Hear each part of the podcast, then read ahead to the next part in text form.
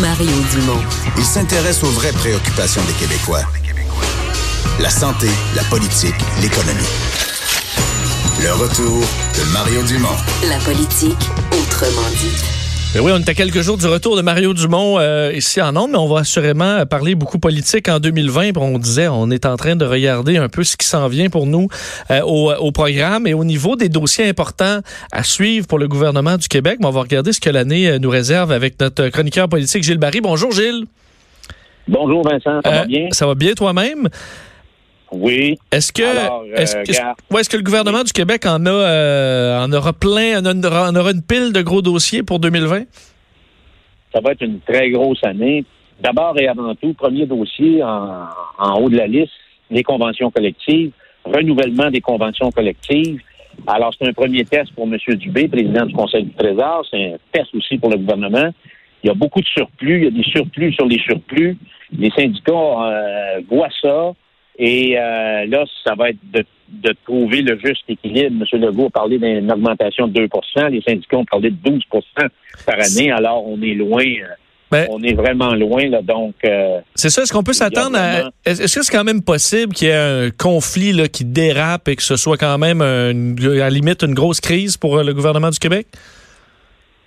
Je ne pense pas, mais ça peut, ça peut arriver. Tout à coup, on rentre dans une récession économique les syndicats ont plus de facilité à mobiliser. Ça, c'est le grand point d'interrogation. Alors, ça peut toujours être perturbateur, une, une, le renouvellement des conventions collectives. Alors, ça, c'est une chose. Deuxième chose, c'est le remplacement de Michael Sabia à la tête de la Caisse de dépôt. On devrait connaître le remplaçant d'ici fin mars, d'après moi. Ça, c'est un élément important. Troisième dossier à surveiller, on en a parlé aujourd'hui, et pour moi, c'est un enjeu important pour le Québec, c'est le fameux contrat d'exportation d'énergie entre le Québec et le Massachusetts.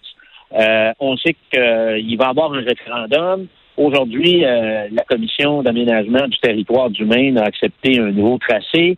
Alors là, euh, donc il faut il faut appeler les gens du Maine en consultation. C'est eux qui vont décider parce que la ligne doit passer dans le Maine pour savoir si le projet va être va s'effectuer ou non. Donc, pour moi, ça, c'est un enjeu. Mais ça semble pas être un dossier non plus qui, qui, semble se simplifier avec le temps.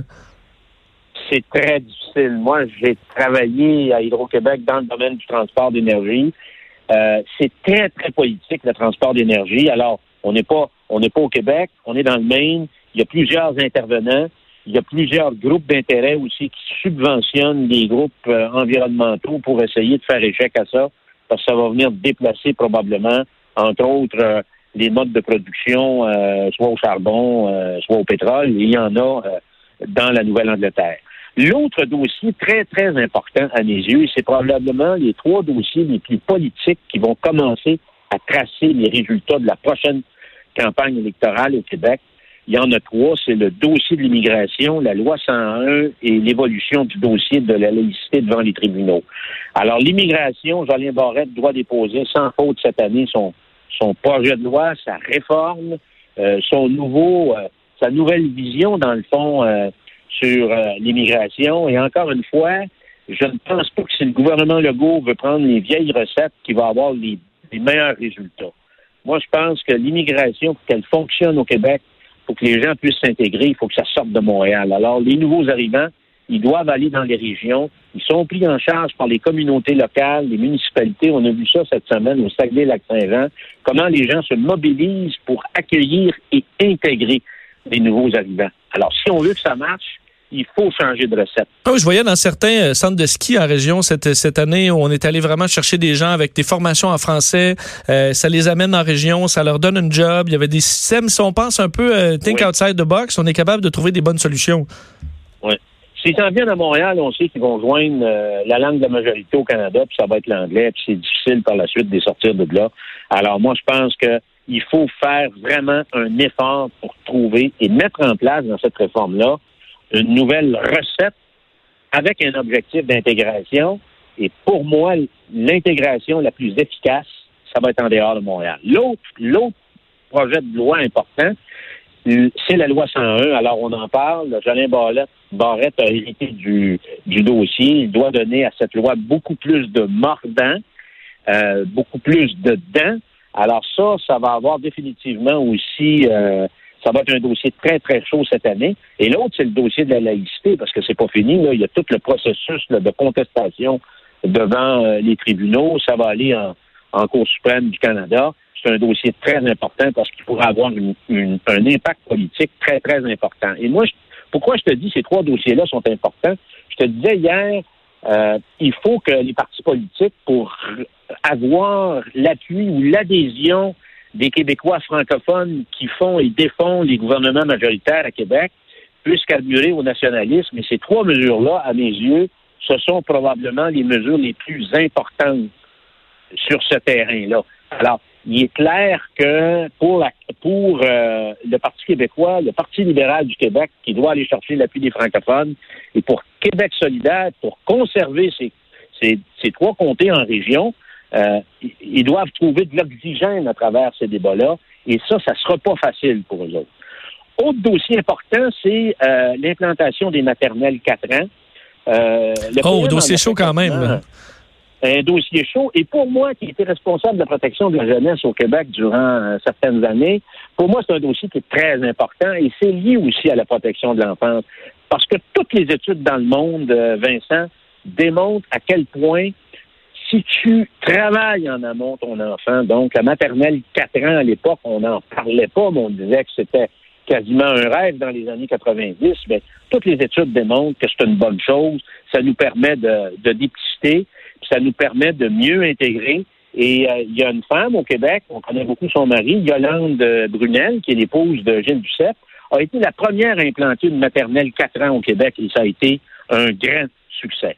Alors, il y a bien sûr la suite de la commission Laurent euh, sur la DPJ. Ça, il y a un gros point d'interrogation parce qu'encore une fois, si on revient avec les mêmes organigrammes, si on ne remet pas en question les processus à partir du signalement, euh, le processus de la prise en charge du jeune, de l'enfant qui est vulnérable, avec un thérapeute qui va le suivre durant tout son, son parcours, on va manquer le bateau.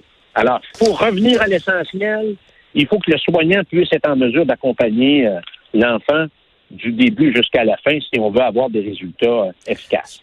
Ça semble pas. oui, allez-y. Oui.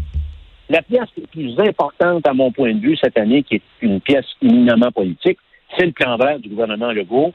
Alors, euh, c'est attendu. Alors, le plan vert qui est la lutte au changement climatique, mais ça doit être plus que ça. Il doit y avoir une politique du gouvernement du Québec face à l'utilisation de l'eau potable au Québec. On a les plus grandes réserves d'eau douce au monde. Mais tu je vois, les fins de semaine, tu te promènes, là, puis tu vois le monde là, laver leurs entrées de garage. Ça n'a aucun, aucun, aucun, aucun sens. Moi, je travaille beaucoup à l'international. L'eau, c'est un, c'est une stabilité à travers une nation, c'est une stabilité entre les peuples et ça peut devenir un instrument de déstabilisation puis d'incohérence sociale. Alors moi, on est chanceux, donc il faut protéger ça, il faut réglementer ça. C'est la même chose. Je pense qu'il faut s'attaquer à l'utilisation du plastique dans les épiceries, ça n'a aucun sens. Alors, comment faire pour plan euh, de la politique euh, et du plan vert euh, du gouvernement Legault? Et là-dessus, il, il, y a un très gros défi. Il y a le transport, bien sûr, mais est-ce qu'on va taxer davantage d'essence? On a vu ce que ça a donné en France avec les Gilets jaunes ou ailleurs un peu hmm. dans le monde. C'était vraiment un baril de peau. Quand même, c'est quand même un bon menu. En gros, c'est un très gros menu avec des conséquences politiques importantes, Vincent. Alors, on te retrouve, on retrouve Mario et toi lundi Absolument, Gilles. Euh, merci beaucoup pour tes, tes, lumières. Ça nous donne une bonne idée de ce qui s'en vient euh, pour, euh, pour 2020. Gilles Barry, bonne soirée. Merci, Vincent. Salut. Alors, à surveiller, vous rappelant que la nouvelle du jour, c'est cette presque confirmation par les autorités canadiennes, par Justin Trudeau lui-même, que l'appareil qui a décollé d'Iran, ce 737, aurait été abattu par erreur par les Iraniens. Alors évidemment, ce qui est lourd de conséquences, Justin Trudeau qui réclamait une enquête. Il faudra voir la suite des choses. Les têtes enflées suivent à l'instant. Restez là.